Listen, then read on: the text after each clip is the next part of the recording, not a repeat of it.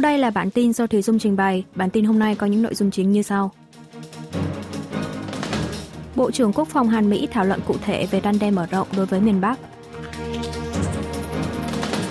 Bộ Tuyển dụng và Lao động Hàn Quốc duy trì chế độ làm việc 52 tiếng trên một tuần.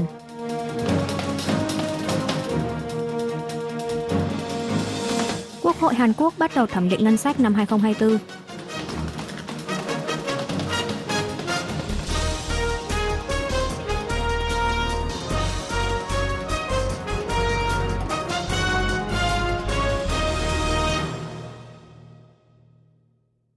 Bộ trưởng Quốc phòng Hàn Mỹ thảo luận cụ thể về răn đe mở rộng đối với miền Bắc. Bộ trưởng Quốc phòng Hàn Quốc Shin Won-sik và người đồng cấp Mỹ Lloyd Austin sáng ngày 13 tháng 11 đã tham dự Hội nghị tư vấn an ninh Hàn Mỹ lần thứ 55. Đây là cuộc họp thường niên của Bộ trưởng Quốc phòng hai nước Hàn Mỹ, thường được luân phiên tổ chức tại thủ đô Seoul và Washington. Phiên họp năm nay diễn ra tại trụ sở của Bộ Quốc phòng Hàn Quốc ở Seoul. Quan chức hai nước đã tập trung thảo luận về các phương án tăng cường năng lực thực thi răn đe mở rộng, bao gồm đưa ra kế hoạch cụ thể về việc vận hành nhóm tư vấn hạt nhân Hàn Mỹ mà lãnh đạo hai nước đã thỏa thuận trong tuyên bố Washington hồi tháng 4. Cùng với đó là trao đổi ý kiến về việc chỉnh sửa chiến lược răn đe tùy chỉnh Hàn Mỹ ký kết vào năm 2013.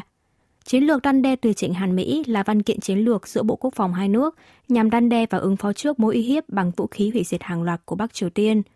Việc chỉnh sửa nội dung này liên tục được thảo luận để phù hợp hơn trong bối cảnh Bình Nhưỡng đang ngày càng thực hiện nhiều hành vi khiêu khích bằng hạt nhân và tên lửa. Thông qua cuộc họp lần này, các phương án ứng phó cụ thể về quân sự và phi quân sự đối với các nguy cơ từ hạt nhân dự kiến sẽ được sửa đổi. Ngoài ra, Seoul và Washington cũng thống nhất ý kiến về việc xây dựng hệ thống chia sẻ thông tin bằng hệ thống vệ tinh cảnh báo sớm. Lực lượng không gian Mỹ hiện đang vận hành khoảng 10 vệ tinh cảnh báo, có chức năng thăm dò theo thời gian thực các luồng khói thải ra mỗi khi Bắc Triều Tiên phóng tên lửa, bất kể địa hình hay chướng ngại vật trên trái đất. Hai bộ trưởng quốc phòng cũng thảo luận về việc đình chỉ hiệu lực của thỏa thuận quân sự liên triều ngày 19 tháng 9, cùng với việc tăng tốc trong hợp tác ba bên Hàn Mỹ-Nhật và hợp tác khoa học kỹ thuật quốc phòng song phương. Quân đội Hàn Mỹ-Nhật nhất trí khởi động hệ thống chia sẻ thông tin cảnh báo tên lửa trong tháng 12. Bộ trưởng Quốc phòng Hàn Quốc Shin Won-sik ngày 12 tháng 11 đã có cuộc họp ba bên với người đồng cấp Mỹ Lloyd Austin và Nhật Bản Kihara Minoru. Trước tiên, các bộ trưởng đánh giá ba nước đang gần như kết thúc giai đoạn chuẩn bị cuối cùng để khởi động cơ chế chia sẻ thông tin cảnh báo tên lửa theo thời gian thực để tăng cường năng lực theo dõi và đánh giá tên lửa Bắc Triều Tiên và cam kết sẽ khởi động hệ thống này trong tháng 12. Seoul, Washington và Tokyo cũng nhất trí sẽ tiến hành tập trận ba bên một cách có hệ thống và hiệu quả hơn kể từ tháng 1 năm 2024, cũng như tiếp tục mở rộng các cuộc diễn tập ở nhiều lĩnh vực đa dạng. Đặc biệt, cuộc họp lần này cũng tiến hành kiểm tra quá trình thực hiện những thỏa thuận của lãnh đạo ba nước về lĩnh vực quốc phòng trong hội nghị thượng đỉnh tại trại David hồi tháng 8 vừa qua. Cùng với đó là thảo luận về phương án thắt chặt hợp tác an ninh ba bên Hàn Mỹ-Nhật để ngăn chặn và ứng phó với các mối uy hiếp bằng hạt nhân và tên lửa đang ngày càng nghiêm trọng của miền Bắc. Các quan chức quốc phòng cũng bày tỏ lo ngại trước việc Bình Nhưỡng phát triển vũ khí hạt nhân và phóng tên lửa đẩy vũ trụ, sử dụng công nghệ tên lửa đạn đạo. Chỉ trích các hành vi khiêu khích này đang đe dọa nghiêm trọng sự an ninh của khu vực bán đảo Hàn Quốc, vi phạm nghị quyết của Hội đồng Bảo an Liên Hợp Quốc. Ngoài ra, ba bên mạnh mẽ lên án thương vụ giao dịch vũ khí của Bắc Triều Tiên và Nga, tái xác nhận lập trường ủng hộ chủ quyền, sự toàn vẹn lãnh thổ và độc lập của Ukraine. Tiến triển mới trong quyền kiểm soát tác chiến thời chiến của quân đội Hàn Quốc Chủ tịch Hội đồng Tham mưu trưởng Liên quân Hàn Quốc Kim Sung Kyum và người đồng cấp Mỹ Charles Winton Brown trong hội nghị Ủy ban quân sự Hàn Mỹ lần thứ 48 được tổ chức vào ngày 12 tháng 11 tại quận Yongsan, Seoul, đã cùng xác nhận rằng quân đội Hàn Mỹ đã đạt được tiến độ trong việc chuyển giao quyền kiểm soát tác chiến thời chiến. Theo Hội đồng Tham mưu trưởng Liên quân, quan chức Hàn Mỹ nhận định tiến độ này có ý nghĩa trong việc thúc đẩy Washington chuyển giao quyền tác chiến cho Seoul dựa trên điều kiện bao gồm cả việc hoàn thành đánh giá chung Hàn Mỹ trong năm nay – về năng lực và hệ thống liên quan đến chuyện giao tác chiến. Ngoài ra, hai bên cũng đã thảo luận về các vấn đề an ninh chính còn tồn động, bao gồm các hành động khiêu khích triền miên của Bắc Triều Tiên như phóng tên lửa và đe dọa hạt nhân. Đặc biệt, Chủ tịch Brown đã tái khẳng định ý chí của Washington trong việc răn đe mở rộng và phòng thủ cho Seoul. Lãnh đạo Hội đồng Tham mưu hai nước cùng chia sẻ nhận thức quan trọng là phải phát triển hệ thống phòng thủ liên quân mạnh mẽ hơn bao giờ hết, dựa theo Hiệp ước Phòng thủ chung Hàn-Mỹ. Tổng thống Yoon song yeol tham dự hội nghị thượng đỉnh khuôn khổ kinh tế Ấn Độ-Thái Bình Dương. Văn phòng Tổng thống Hàn Quốc ngày 12 tháng 11 cho biết, Tổng thống Yoon song yeol sẽ tham dự hội nghị thượng đỉnh khuôn khổ kinh tế Ấn Độ-Thái Bình Dương IPEF diễn ra tại San Francisco của Mỹ vào ngày 16 tháng 11 giờ địa phương. Dự kiến ông Yoon sẽ xác nhận những thành quả thảo luận của hai bên tại cuộc họp này và trao đổi về kế hoạch hợp tác cụ thể trong tương lai. Theo văn phòng Tổng thống, cả 14 nước thành viên sẽ tham gia hội đàm IPEF lần này. Khuôn khổ kinh tế Ấn Độ-Thái Bình Dương do Mỹ khởi xướng thành lập vào tháng 5 năm ngoái, được đánh giá là nhằm ứng phó với Hiệp định Đối tác Kinh tế Toàn diện khu vực do Trung Quốc dẫn đầu. Cơ chế thảo luận này hiện có 14 nước thành viên là Hàn Quốc, Mỹ, Nhật Bản, Australia, Ấn Độ, Việt Nam, Thái Lan, Malaysia, Indonesia, Philippines, Singapore, Brunei, New Zealand và quốc đảo Fiji. Bộ Tuyển dụng và Lao động Hàn Quốc duy trì chế độ làm việc 52 tiếng trên tuần. Bộ Tuyển dụng và Lao động Hàn Quốc ngày 13 tháng 11 đã công bố kết quả cuộc thăm dò ý kiến người dân về thời gian làm việc được tiến hành từ tháng 6 và kế hoạch xúc tiến chính sách trong thời gian tới. Cuộc thăm dò ý kiến được tiến hành ngay sau khi giới lao động bày tỏ sự phản đối mạnh mẽ về phương án thay đổi chế độ thời gian làm việc do chính phủ đưa ra hồi tháng 3 năm nay. Đối tượng khảo sát là 6.030 người, gồm người lao động, chủ lao động và người dân, thông qua hình thức hỏi đáp trực tiếp. Dựa theo kết quả, Seoul quyết định tiếp thu ý kiến người dân và duy trì chế độ làm việc tối đa 52 tiếng trên một tuần như cũ. Đồng thời sẽ xúc tiến kế hoạch cải thiện đối với một số ngành nghề, trong đó có ngành chế tạo, xây dựng, lắp ráp, thiết bị, sản xuất, y tế, nghiên cứu và kỹ thuật.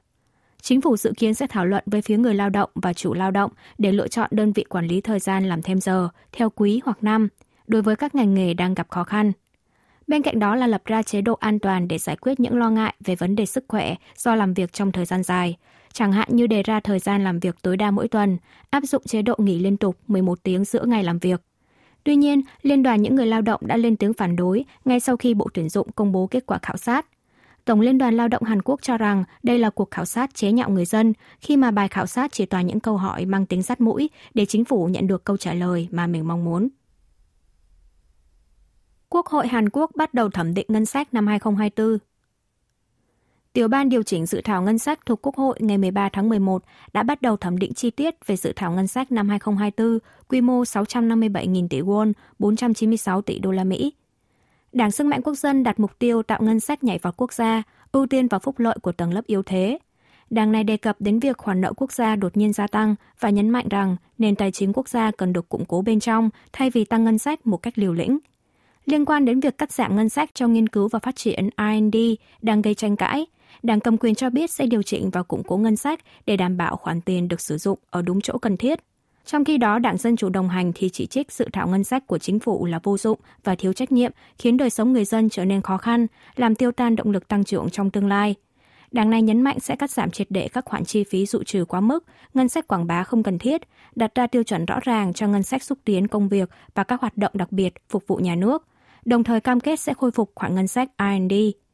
Do Đảng đối lập Dân chủ đồng hành có kế hoạch tái xúc tiến dự thảo luận tội Chủ tịch Ủy ban Phát thanh, Truyền hình và Truyền thông Y Đông Quan vào cuối tháng 11 này, nên mọi quan tâm đổ dồn vào việc chính giới có hoàn thành đúng hạn thông qua dự thảo ngân sách theo luật pháp là vào ngày 2 tháng 12 hay không. Tân Tổng Giám đốc KBS quyết tâm khắc phục những nguy cơ liên quan đến lãng phí phí dịch vụ của đài. Tân Tổng Giám đốc Đài Phát thanh và Truyền hình Hàn Quốc KBS Park Min, người vừa được nhậm chức vào ngày 13 tháng 11, đã nhận xét KBS đang đứng trước một nguy cơ chưa từng có từ trước đến nay. Theo ông Park, KBS từng chỉ ra rằng việc tách riêng khoản thu phí dịch vụ truyền hình với tiền điện, vấn đề xin tái cấp phép kênh KBS 2 chuyên về giải trí và phim ảnh và nguồn hỗ trợ từ chính phủ bị cắt giảm là mối nguyên nhân dẫn đến nguy cơ hiện tại. Tuy nhiên, tân tổng giám đốc nhấn mạnh mối nguy cơ hiện tại của KBS phát sinh từ nội bộ chứ không phải bên ngoài. Cụ thể là nội bộ bị chia rẽ phe phái theo chính kiến, mất đoàn kết, lãng phí tiền dịch vụ. Tổng giám đốc Park Min đã nhấn mạnh tầm quan trọng của việc tự nhìn nhận lại những sai sót của bản thân, nhận thức rõ ràng về thực trạng, dám hy sinh để thay đổi. Qua đó ngăn chặn việc lãng phí phí dịch vụ, nền tảng trọng tâm trong vấn đề tài chính của một đài phát thanh nhà nước. Tân lãnh đạo KBS cũng nêu quyết tâm vực dậy đài phát thanh và truyền hình Hàn Quốc, biến đài trở thành một tổ chức vững mạnh, đặt năng lực và thành tích lên hàng đầu trong tiêu chí nhân sự, hiệu suất sẽ là nguyên tắc trong vận hành tổ chức, lợi nhuận sẽ là yếu tố quyết định việc nhận được đầu tư. Xuất khẩu trong 10 ngày tháng 11 tiếp tục tăng nhờ chip bán dẫn. Cơ quan Hải quan Hàn Quốc cho biết kim ngạch xuất khẩu của Hàn Quốc trong 10 ngày đầu tháng 11 đạt 18,24 tỷ đô la Mỹ, tăng 3,2% so với cùng kỳ năm ngoái. Trước đó, xuất khẩu hàng tháng của Hàn Quốc liên tục ở xu thế giảm trong vòng một năm từ tháng 10 năm ngoái cho đến tháng 9 vừa rồi, quay trở lại đà tăng từ tháng trước sau 13 tháng và tiếp tục tăng trong tháng này.